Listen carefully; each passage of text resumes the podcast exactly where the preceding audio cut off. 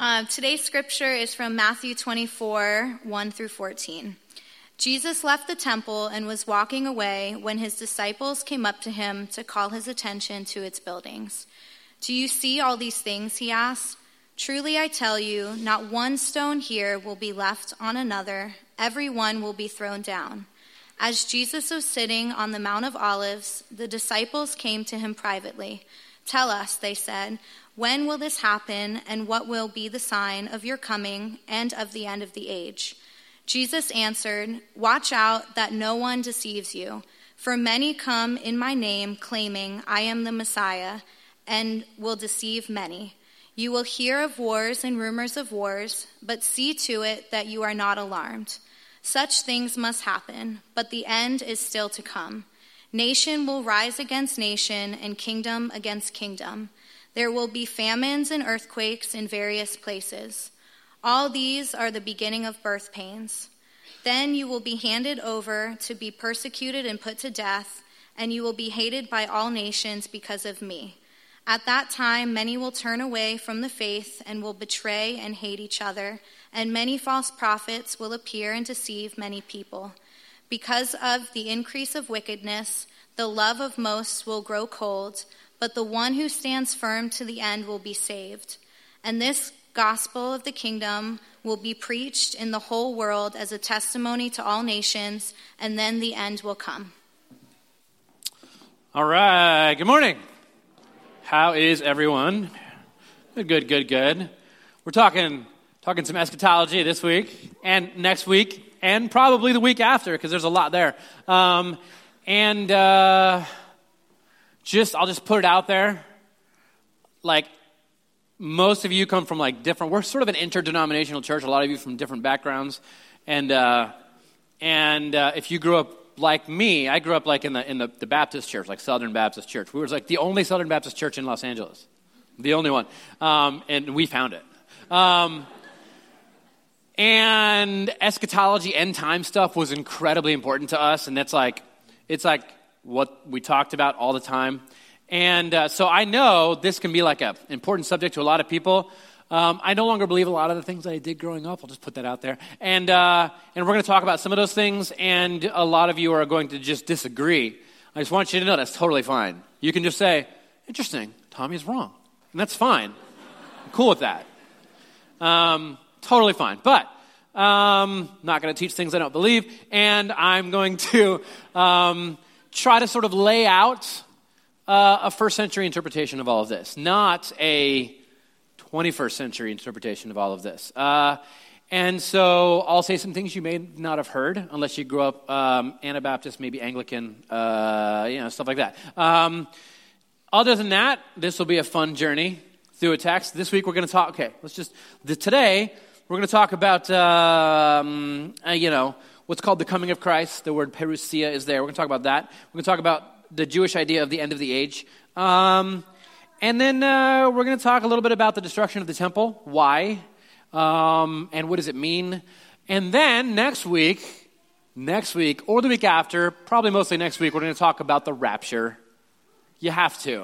Um, we're going to talk about like how was that invented? Like where'd that idea come from? Who believed it? And should we believe it? Um, we'll get there. We'll talk about that. Um, and I'll make little references here and there. And so this will be a fun few weeks. The inbox will be the inbox will be kicking. All right, let's um, let's pray, shall we? Let's pray. Father, thank you for this place and these people. I ask for your for your your peace upon all of us, your shalom, that it would. Um, Yet for now, we would be present here with each other, that we would be unified and we would be your people gathering together as your body. I pray that your spirit would be present um, with us, teaching us, exhorting us, encouraging us, making us, um, giving us uh, a vision of, of what is possible um, and what you plan to do and, and uh, how amazing the world can be. And uh, help us to be inspired by it and uh, give us courage and give us, um, give us foresight, give us uh, presence in this world today. Speak through me, allow me to remember the things that I've taught, and uh, we pray all of this in your name. Amen. Okay, so we're going to start right here. Here we go. Uh, Matthew 24, 1. Jesus left the temple and was walking away uh, when his disciples came up to him to call his attention to its buildings. Now, Um, remember last week, Jesus gave the Pharisees, they had been talking, they've been standing in the middle of the temple talking for a very long time now, like for the last for the last like two months in our time, right? Like it was probably a few hours in their time. But we've been here for two months. And Jesus has been talking to them in the temple, debating. And finally, Jesus gives them the final warning. He says, You know your history. You know how many times you have failed to be the people of God, failed to be the presence of goodness and love in this world, failed to, to care for those who are not one of you, failed to pour yourselves out for the world around you, and to when people look at you, they no longer see the presence of God. They no longer see what God is like. They see what other kings are like. You're violent, you're bitter, you're legalistic. You are not the people that you are supposed to be. And every time this happens, and you could take your eyes off of what is the main thing, things go really bad for you. You lose your land, you end up oppressed by these people, by your enemies. You end up with your temple being destroyed and your city being taken over, overrun. And I want you to know it's about to happen again. You have lost the plot of the whole thing, of what it means to be God's people. And he tells them all this, and he says, he ends it with, And I would love, like a mother hen, to gather you under my wings, like my chicks. And, and as the house is burning down, I will die in the fire so that you can live. I would love to do that for you, but you will not let me. Okay? And then he turns around and he walks out of the temple. Now, as he's walking out of the temple, he's exiting the main gates, and he's walking out, and his disciples have been there with him, and they come running after him. And they go up to him um, and they say, uh, they say, Didn't, look around. Look at, look at this building. Look how big it is. Look at the stones. Look how huge they are. Like, that's, what you're saying is impossible. This temple will not be destroyed. And Jesus looks at them and he says, Do you see all these things? He asked. Truly I tell you, not one stone here will be left on the other. Every one will be thrown down. He says, It's not, you think, you think it's too big to fail. It's not. This thing will collapse. It is not what it was supposed to be.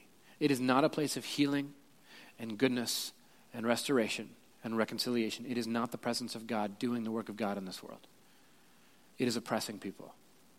It is, it is harmful. It is not teaching their people to be the presence of God in this world. Therefore, it is now useless. It will be thrown down and it will be replaced.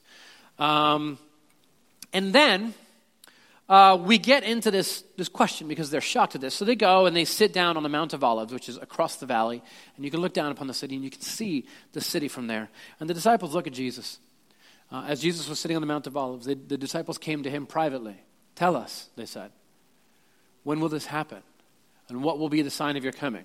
End of the end of the age. Now, um, again, I grew up Southern Baptist, and these two phrases, uh, the sign of your coming and the end of the age, for us, that was a future thing that was all about um, when is God really going to come and snatch his people away and then rain down like torment on humanity before destroying the whole thing.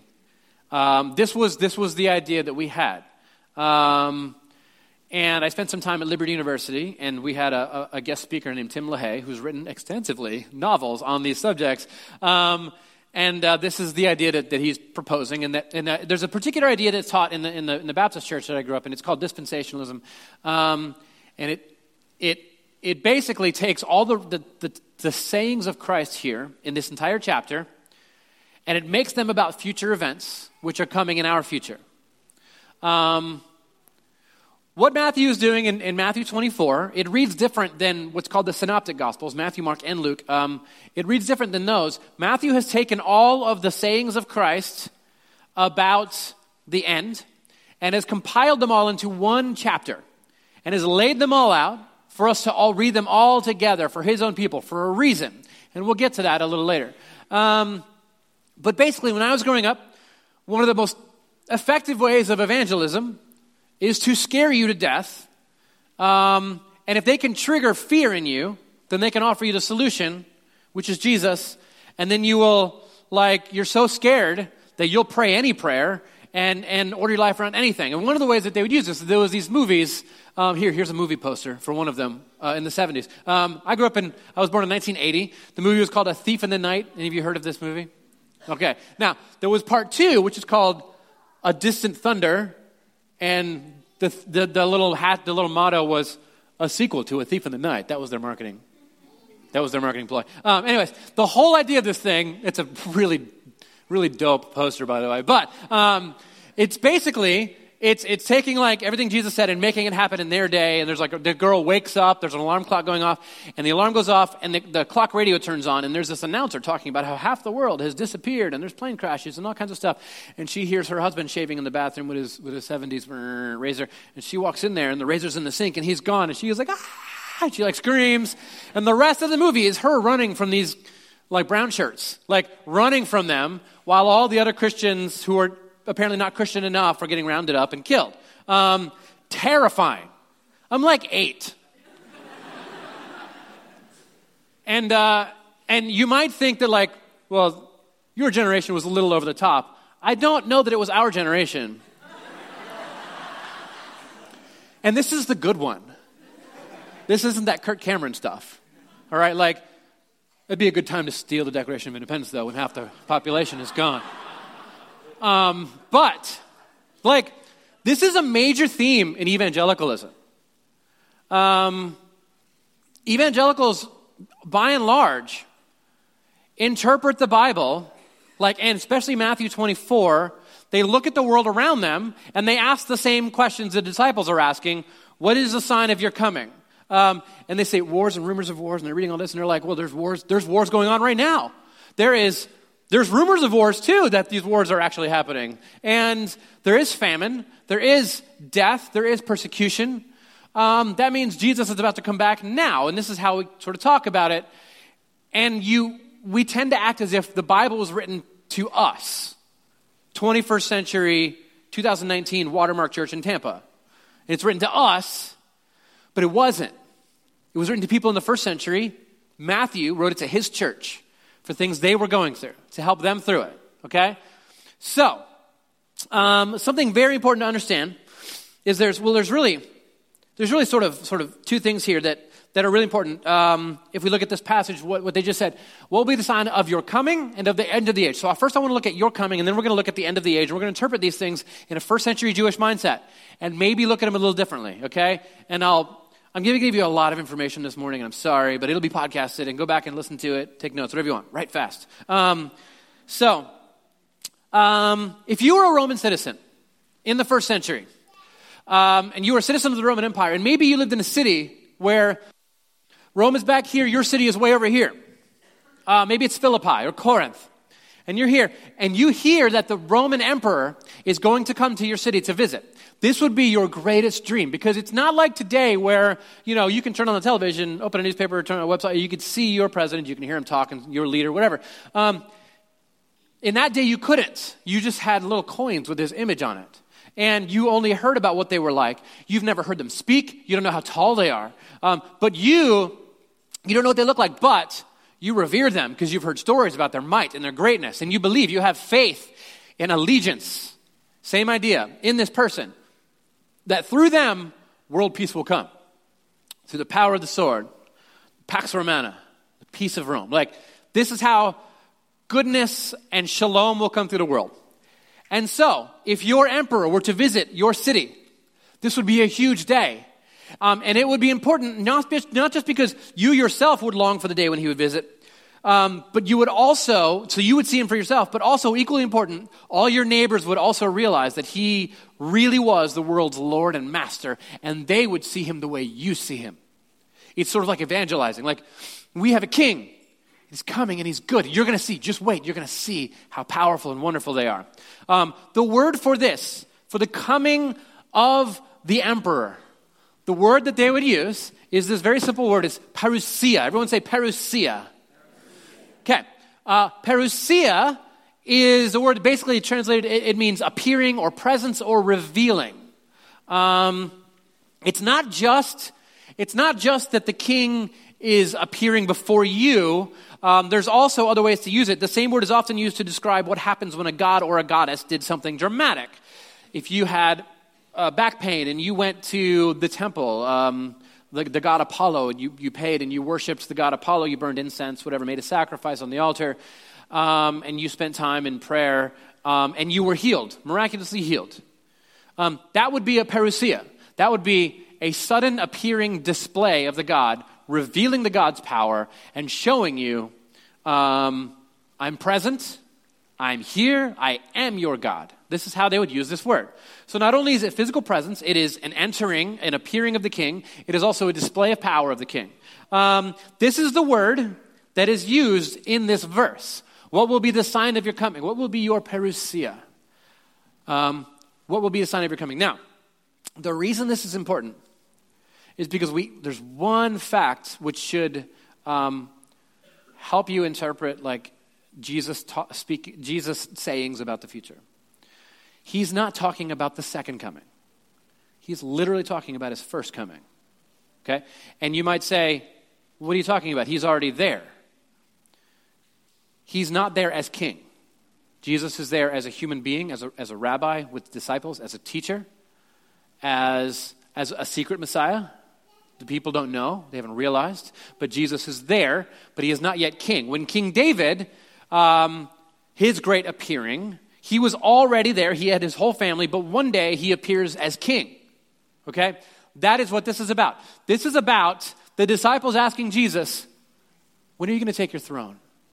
When are you going to appear as king? When, when are they going to see what we see in you? When is it going to happen? When's your great parousia, your great unveiling? What will it look like? How will we know when this is taking place? When you are becoming king. Okay? So for them, he was already king. He was already, but he was not yet king of the world. And this is what they're talking about. Jesus doesn't at all talk about his second coming. The disciples do later, apostles do. Paul writes about it a little bit. But Jesus is not talking about that. Okay, which, which is very important for interpreting the next passage, which we're going to get to next, next week. Um, but um, I'm going to stop, I'm, going to leave that there. This is about Jesus' first coming, revealing him as king. The second thing that is said here is um, so, what will be the sign of your coming, your parousia, the appearing, and of the end of the age? So, end of the age is a very Jewish idea, incredibly important idea to understand what the Jews were talking about when they spoke this way. Um, there's a professor named Dr. Gordon Fee. He's, he's taught for decades at, I believe it's Regent College in, in Vancouver. He's a PhD in, um, in, uh, in Pauline theology. Um, and he's been teaching for a, a, long time. He hasn't, been, he hasn't been a pastor for a very, very, like decades and decades. And one of his students, in a book I'm reading, one of his students asked him, um, if you were to go back and become a pastor again now, what would you do? How would that look? What would you focus on? Here was his answer, and I think it's very important. He said, No matter how long it might take, I would set about with a single passion to help a local body of believers recapture the New Testament church's understanding of itself as an eschatological community. He thinks it's incredibly important that we understand, ourselves as an eschatological community. Now, here's what this means it's just a big fancy word. Here's what it means eschatology has to do um, with the Jewish expectation that things were going to change. They believed that they were in what's called the present age. Here, uh, they believed they were in what's called the present age. And they believed that this, this age was awful. The world was not as it should be. They were under the thumb of an oppressive government, but they knew they were supposed to be the people whose king who would, would through them bring salvation and restoration and shalom and peace to the whole world. But it was incredibly hard right now, and things were very bad, and they were suffering constantly. But they believed that God alone would act decisively and would do something that would usher in a new time, the kingdom of God, that would make everything right and, and put everything back in order the way it is supposed to be, so that we, as humanity, can live at peace with each other and the world and creation and with God. And they believed there would be one particular moment called the day of the Lord, which would be the end of the present age. You'll read about that in the Old Testament, this present age. And you'll read about the age to come a lot in the New Testament, and, and in both passages, um, in both in Old and New. The age to come is the kingdom of God. That's when things are set right. This was the Jewish expectation.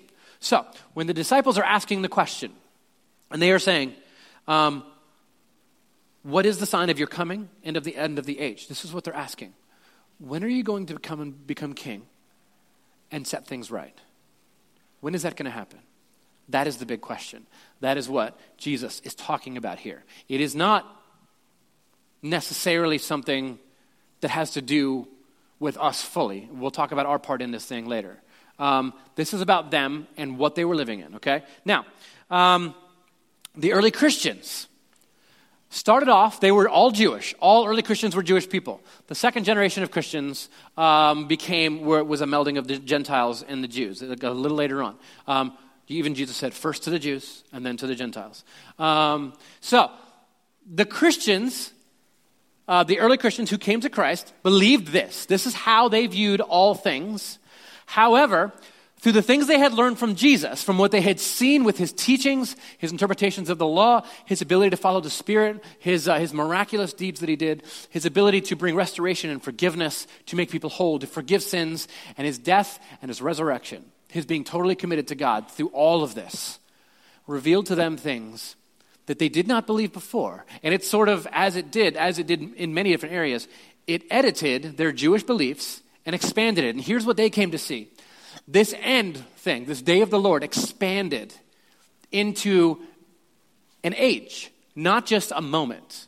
It expanded into a time. So we had the present age before, um, and then you had the beginning of what's called between the times, and at some point that this would be consummated and bring in the, the age to come. So the great day of the Lord was the day was, was this was not just one day it was this big time period and it, they said they believed that it started with resurrection and it will end with resurrection it started with the resurrection of jesus the first fruits and they believed it will end when god's people are resurrected again um, this is how when you read the bible this is what you should see this is how paul reads the bible this is how they understood it um, we should do everything we can not to bring modern ideas into the text when you're going to read it, you comprehend it as they would, and then you say, well, what does this mean for us? Okay? You don't go the other direction. You, you bring it into our day, okay? So, this is what they believed. Um, and they believed the church was here in the between times, between the, the beginning and the end. And so Paul writes to the church in Corinth, and he talks about us upon whom the ends of the ages have come. And there's another place where Paul writes, um, in 2 Corinthians 5:14 when he tells them that Christ's death and resurrection have already passed sentence on the present age. So he says Christ's resurrection has passed sentence on that is over and we are now in a new time. Okay? And this is what they believe. So, when Dr. Gordon Fee talks about how he would he would do everything he can to wake the church up to the fact that we are an eschatological community. Here's what he's saying.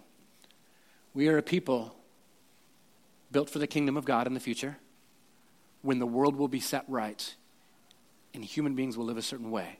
And we exist as a people there, here, now. We are already part of the kingdom of God, but we are not yet in the full kingdom of God. And here's what this means. And here's how the early Christians interpreted this. And here's how they lived. The simple ethic of Christianity. It was, it was very simple. It was if it's not going to exist in the kingdom of God, I'm not going to prop it up here. I'm not going to take part in it here. I'm not going to fight for its existence now. If it will exist in the kingdom of God, I will fight for it here. And I will live for it now. This is how the Christians lived. And all of this had to do with Christ. They lived a cruciform life.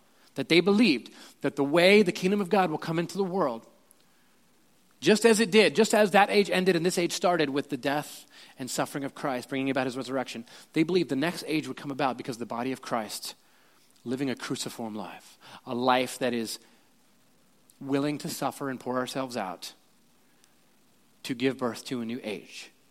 And that's an important idea, the idea of birth. This is how the early church talks about this. And if you read Matthew 24, um, Jesus freely draws on the idea of giving birth. Now, let me show you a picture. Ready to go on? Uh, here we go.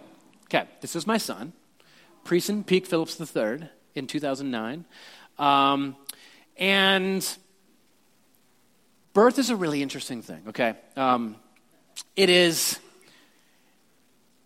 it's, it's unknown. You, you think you know how things will go. You've been taught, you've read the books, what to expect when you're expecting, all that. You, you've, you've done all this and you've read and you've, you've heard people talk about their birth stories and, and you go to these classes and you learn all about birth and how this is going to go.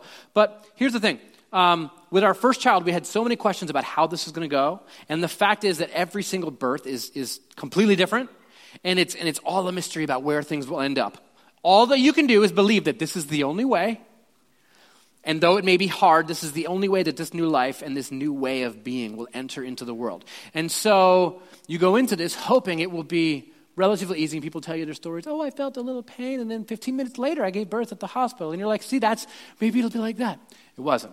Um, and so it started off, you know, we had this plan. You have a plan for like a birthing center. We go to this birthing center. We were, we were like, we were like feeling, feeling hippie. You know what I mean? Like, we got a birthing center and we're like, yeah, we're going to walk through these gardens and, and, do labor together and, and, and it's going to be amazing. And we literally did this. The labor started. We go to the birthing center and we're doing the breathing exercises and everything. And 52 hours later, there's no baby yet. And, and, and my wife is in excruciating pain. And we haven't slept and things aren't going well. But you had expectations of what it was going to be like, but nope, you don't get that. And then eventually my wife went into shock and we rushed to the hospital where we had a C section. Nothing we planned on. Now, if, you're pregnant right now, I'm sure it'll be easier. Sure it will. Um, and then we had two more children after that, both of them relatively normal births, like we had heard, born naturally and, and normal. Easier for me than for her, but um, obviously. Um, but, like, this is the perfect metaphor.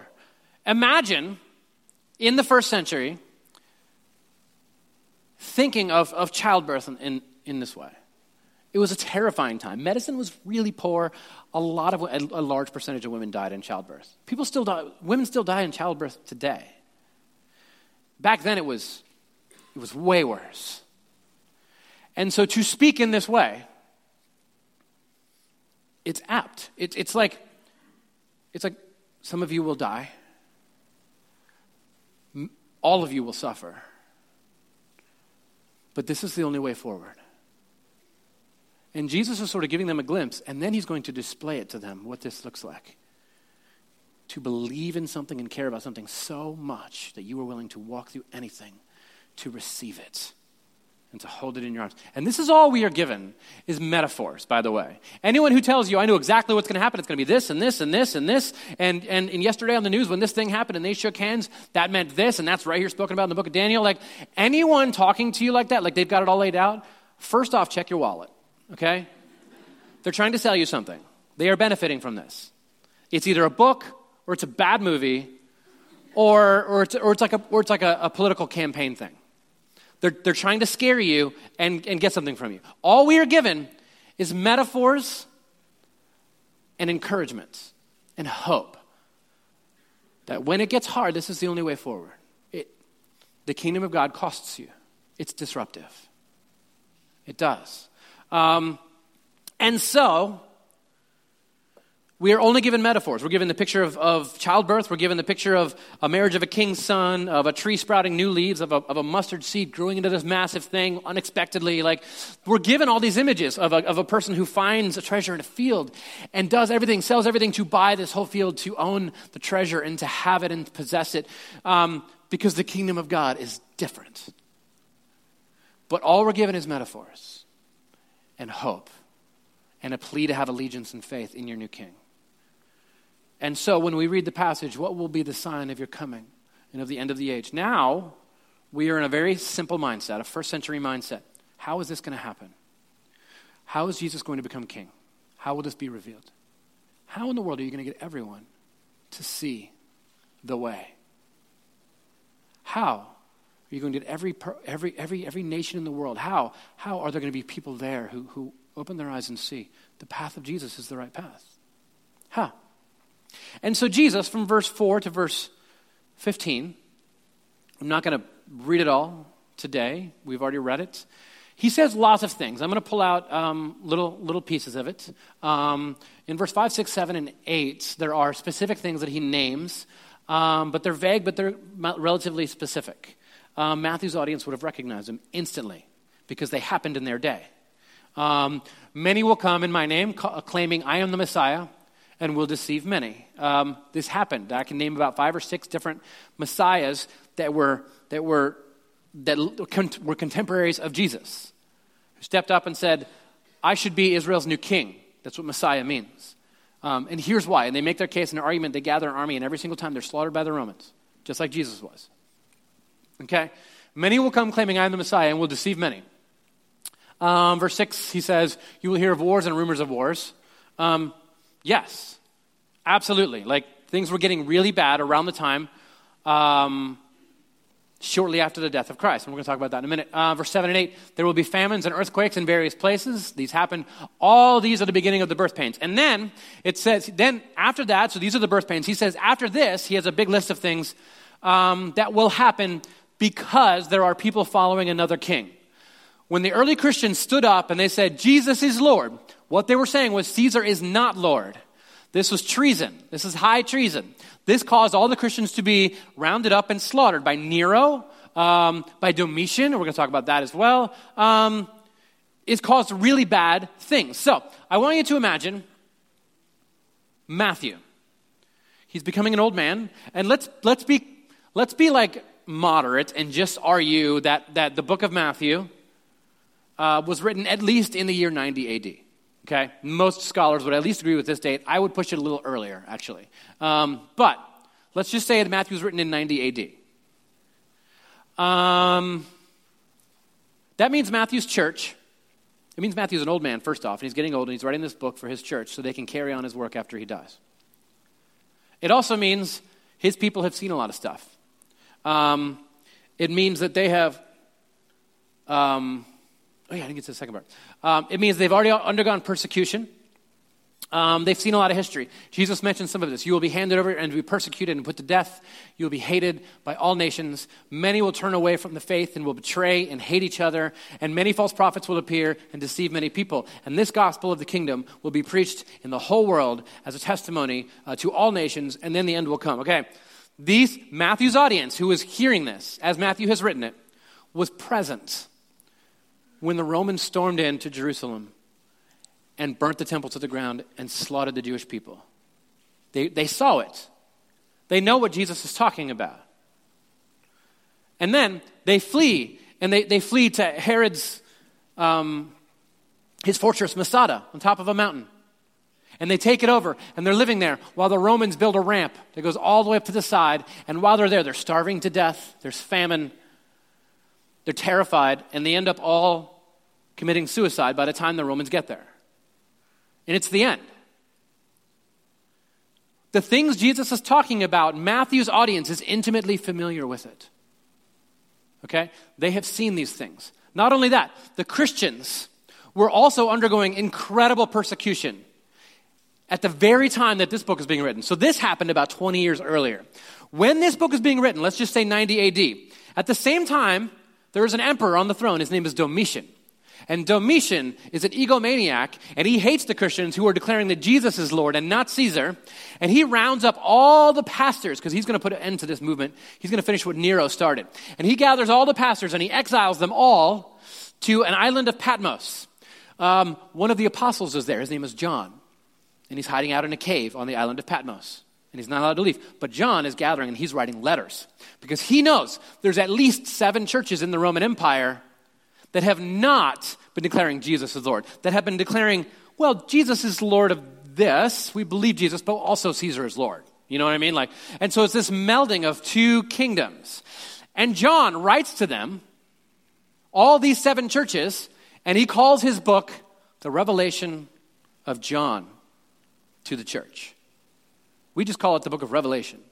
And it's this fanciful book written in Jewish apocalyptic language that rebukes these churches for not standing up. He says, the fact, the fact that this empire loves you means that you have not been declaring that Jesus is Lord.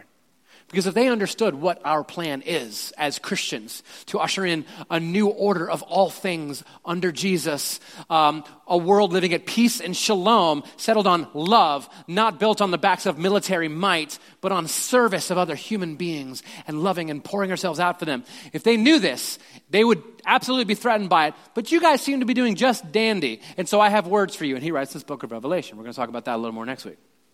It's a, the book of Revelation is a political commentary on the year 90 AD in the Roman Empire. That's what that book is. That's what it is. And we'll, we'll talk about that a little more.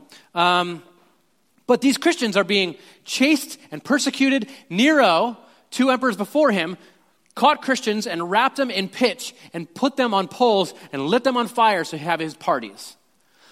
The Christians were being slaughtered. So when Jesus says this, they're like, yeah. When Matthew is saying, repeating to them the words of Christ, they're like, he was right. He knows. He knows. Because when you declare Jesus as Lord, it's disruptive to everyone else who thinks they know the way forward. And they are threatened by it. But so few churches really live as if Jesus is Lord. that we have almost no impact anymore.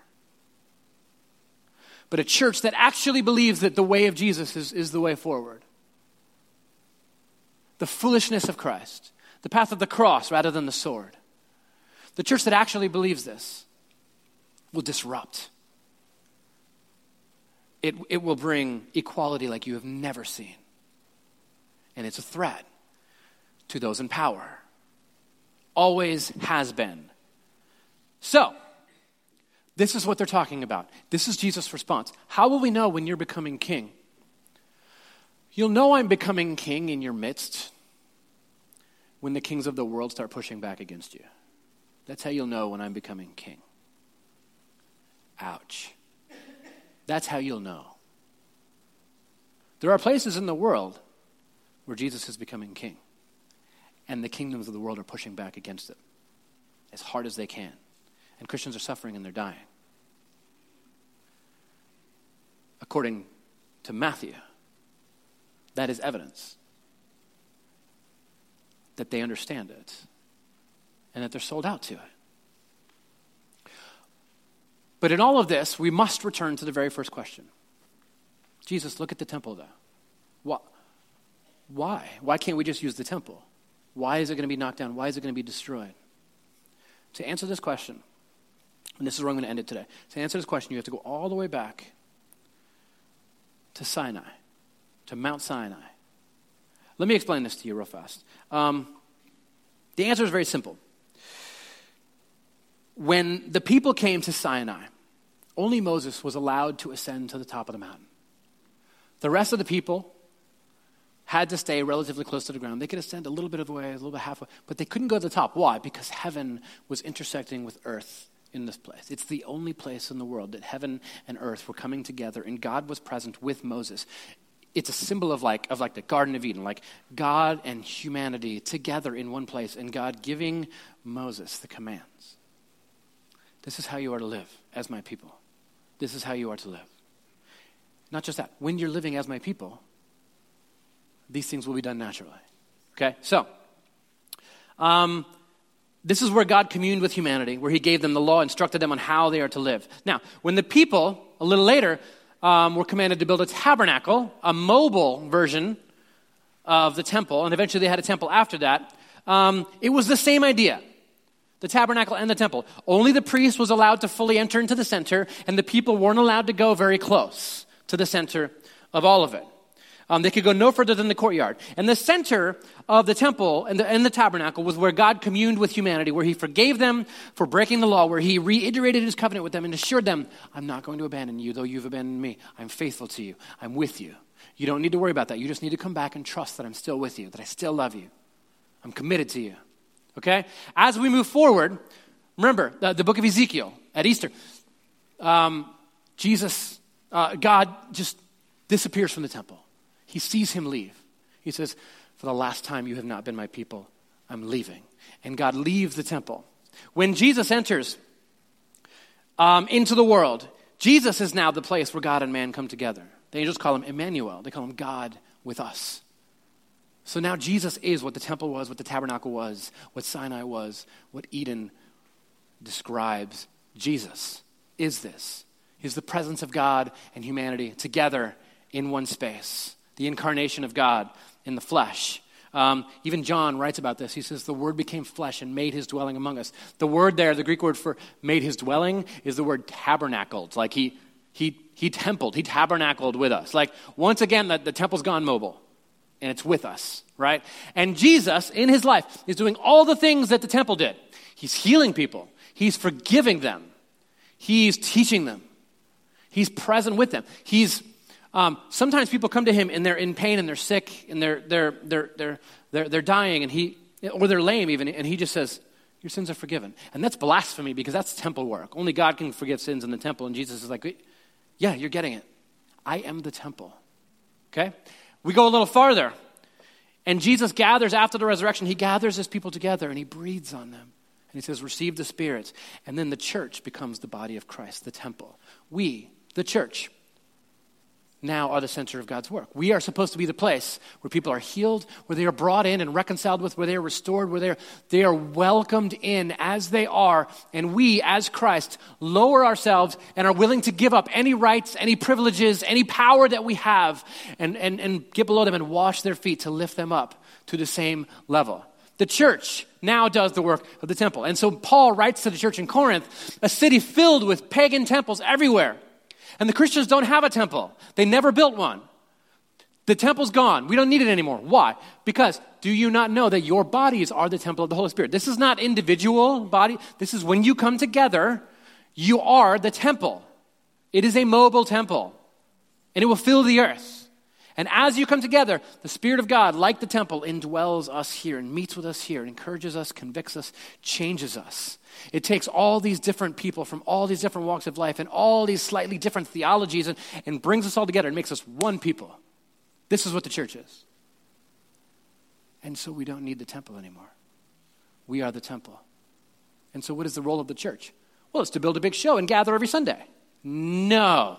The, the role of the church is to heal people, bring healing into their lives, to free them from everything that enslaves them drug abuse, debt. Like, what is that enslaves you? Like, to, to make them whole, to give them a family. The outsiders, the rejected, you bring them in, you are one of us. But they said, I don't care what they said, you are one of us. You are my brother, you are my sister. But we disagree. It's okay. I'm willing, I'm willing to humble myself to your level and bind myself to you as my brother and my sister, we are a surrogate family in a world full of broken families. That is what we are. That is what the church is. Now, all of this begs the question well, how will we know when Jesus really is becoming king amongst us? Because it'll disrupt our lives. It will disrupt our investment schemes, it'll disrupt our plans, it'll disrupt our, our politics the ways that we think. It'll challenge us every single time. This is what the church is. We are an eschatological people, a future, a people. We are from the future. And we are here now to tell you what it's like. And how will you know? Well, we're going to live it out.